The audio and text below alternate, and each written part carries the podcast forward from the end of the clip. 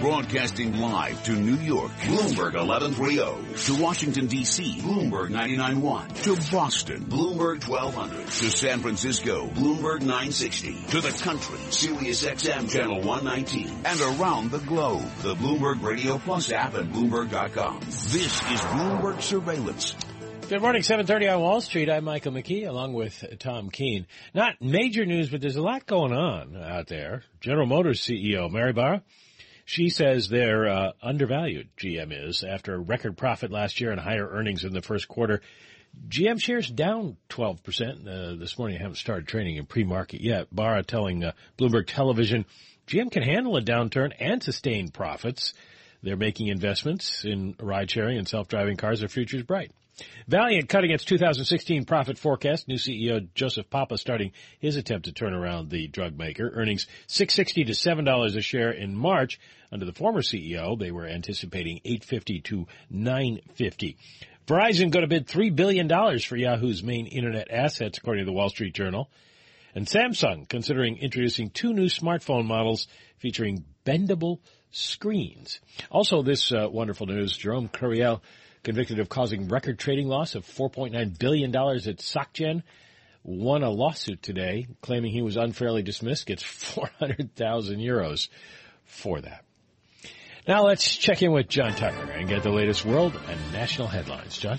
And uh, Mike Hillary Clinton hoping for victory in today's primaries in California and New Jersey and contests in four other states. But an AP count shows She's already reached the number of delegates needed for the Democratic presidential nomination. Democratic rival Bernie Sanders says tomorrow he'll return to Vermont to, in his words, assess where we are.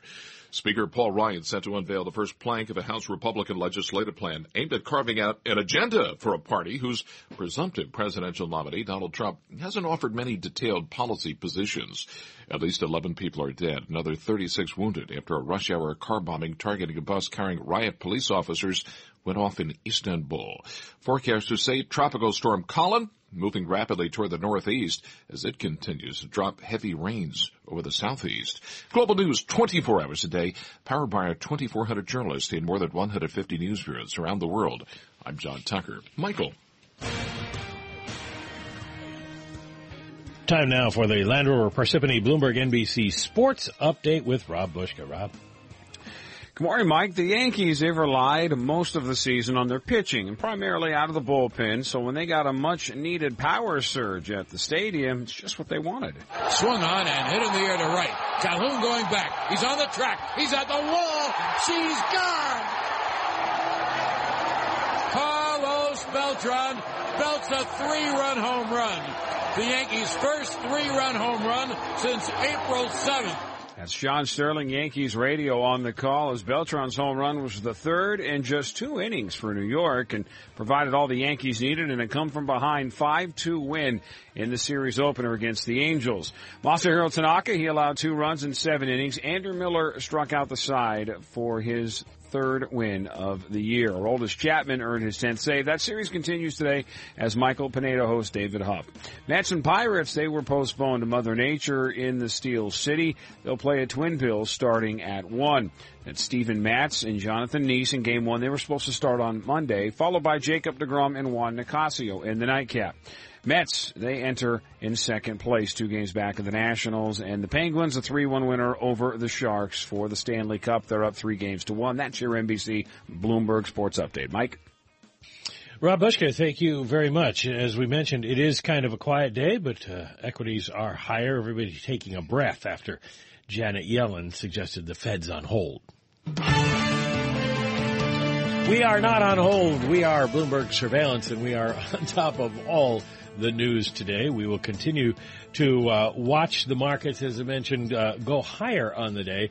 Almost six points now for S&P futures, 54 for Dow futures. The FTSE in London up 29 points. New poll puts remain ahead, just barely. That's a, a very interesting race. The stock 600, five points higher right now, 1.3 percent.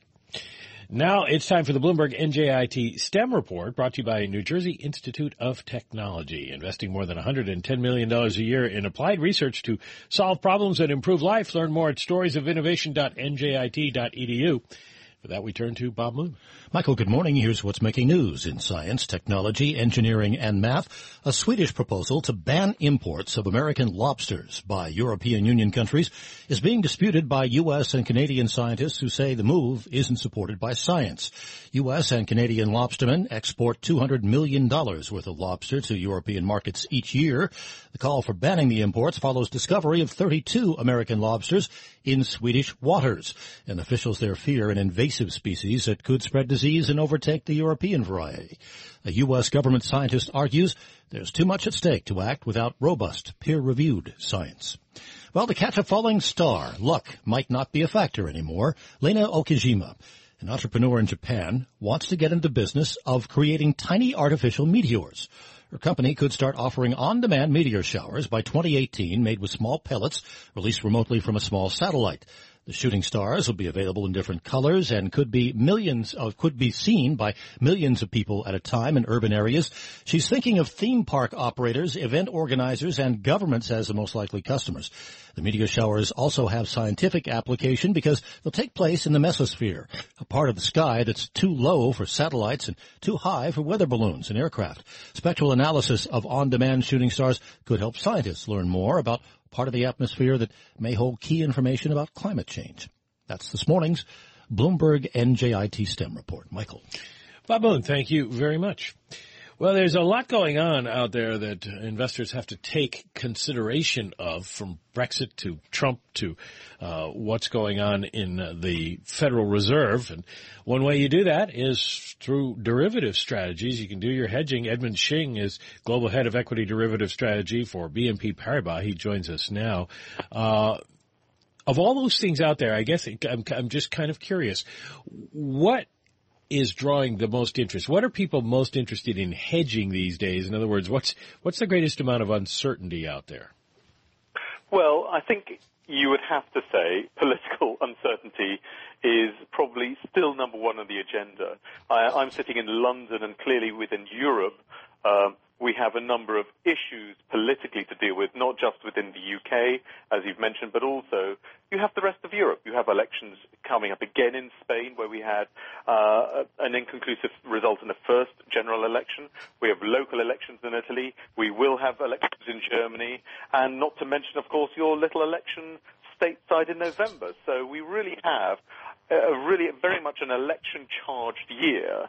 Um, and at the same time, people are very much focused on central bank policies and the divergence, or maybe not, as it would seem, between what happens uh, in the US and, of course, what happens in the rest of the world, namely, of course, Europe and Japan in particular. Well, let's break that down. If I'm worried about what's going to happen with the British election, uh, shall we say, uh, then what, do I, what what are people buying?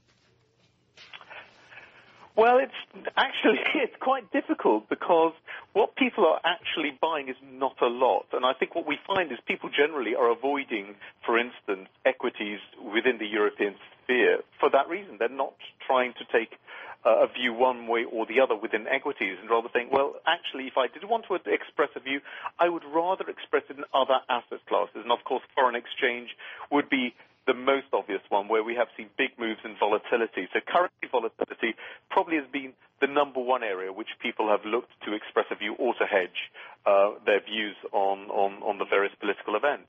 Is it the same story here in the United States with the, the Trump risk? I think less so. Uh, less so. I think people, but but again, if you look at something as simple as the VIX index. Clearly, it's very low. And I yet this morning was looking at the volatility of the VIX index, so the volatility of the volatility, which is a second derivative. And that's even, and that's actually sitting at a 12-month low right now. So it would seem that despite the obvious political risks that you might perceive coming from um, from from the Trump actual fact, the markets are quite calm and taking it very, very much in their stride. And you know, you have the S&P obviously bumping up against 2120, 2130, which for me is a very important resistance level. Um, actually, I am quite surprised we're that high and that we're not taking into account more risk than it seems the market is at the moment. Well, we've got central bank risk uh, every month, or you know, in the United States and now with the ECB every six weeks, but we don't get the political elections, uh, but every couple of years. How far in advance do people generally start putting money into hedging risk in a political sense?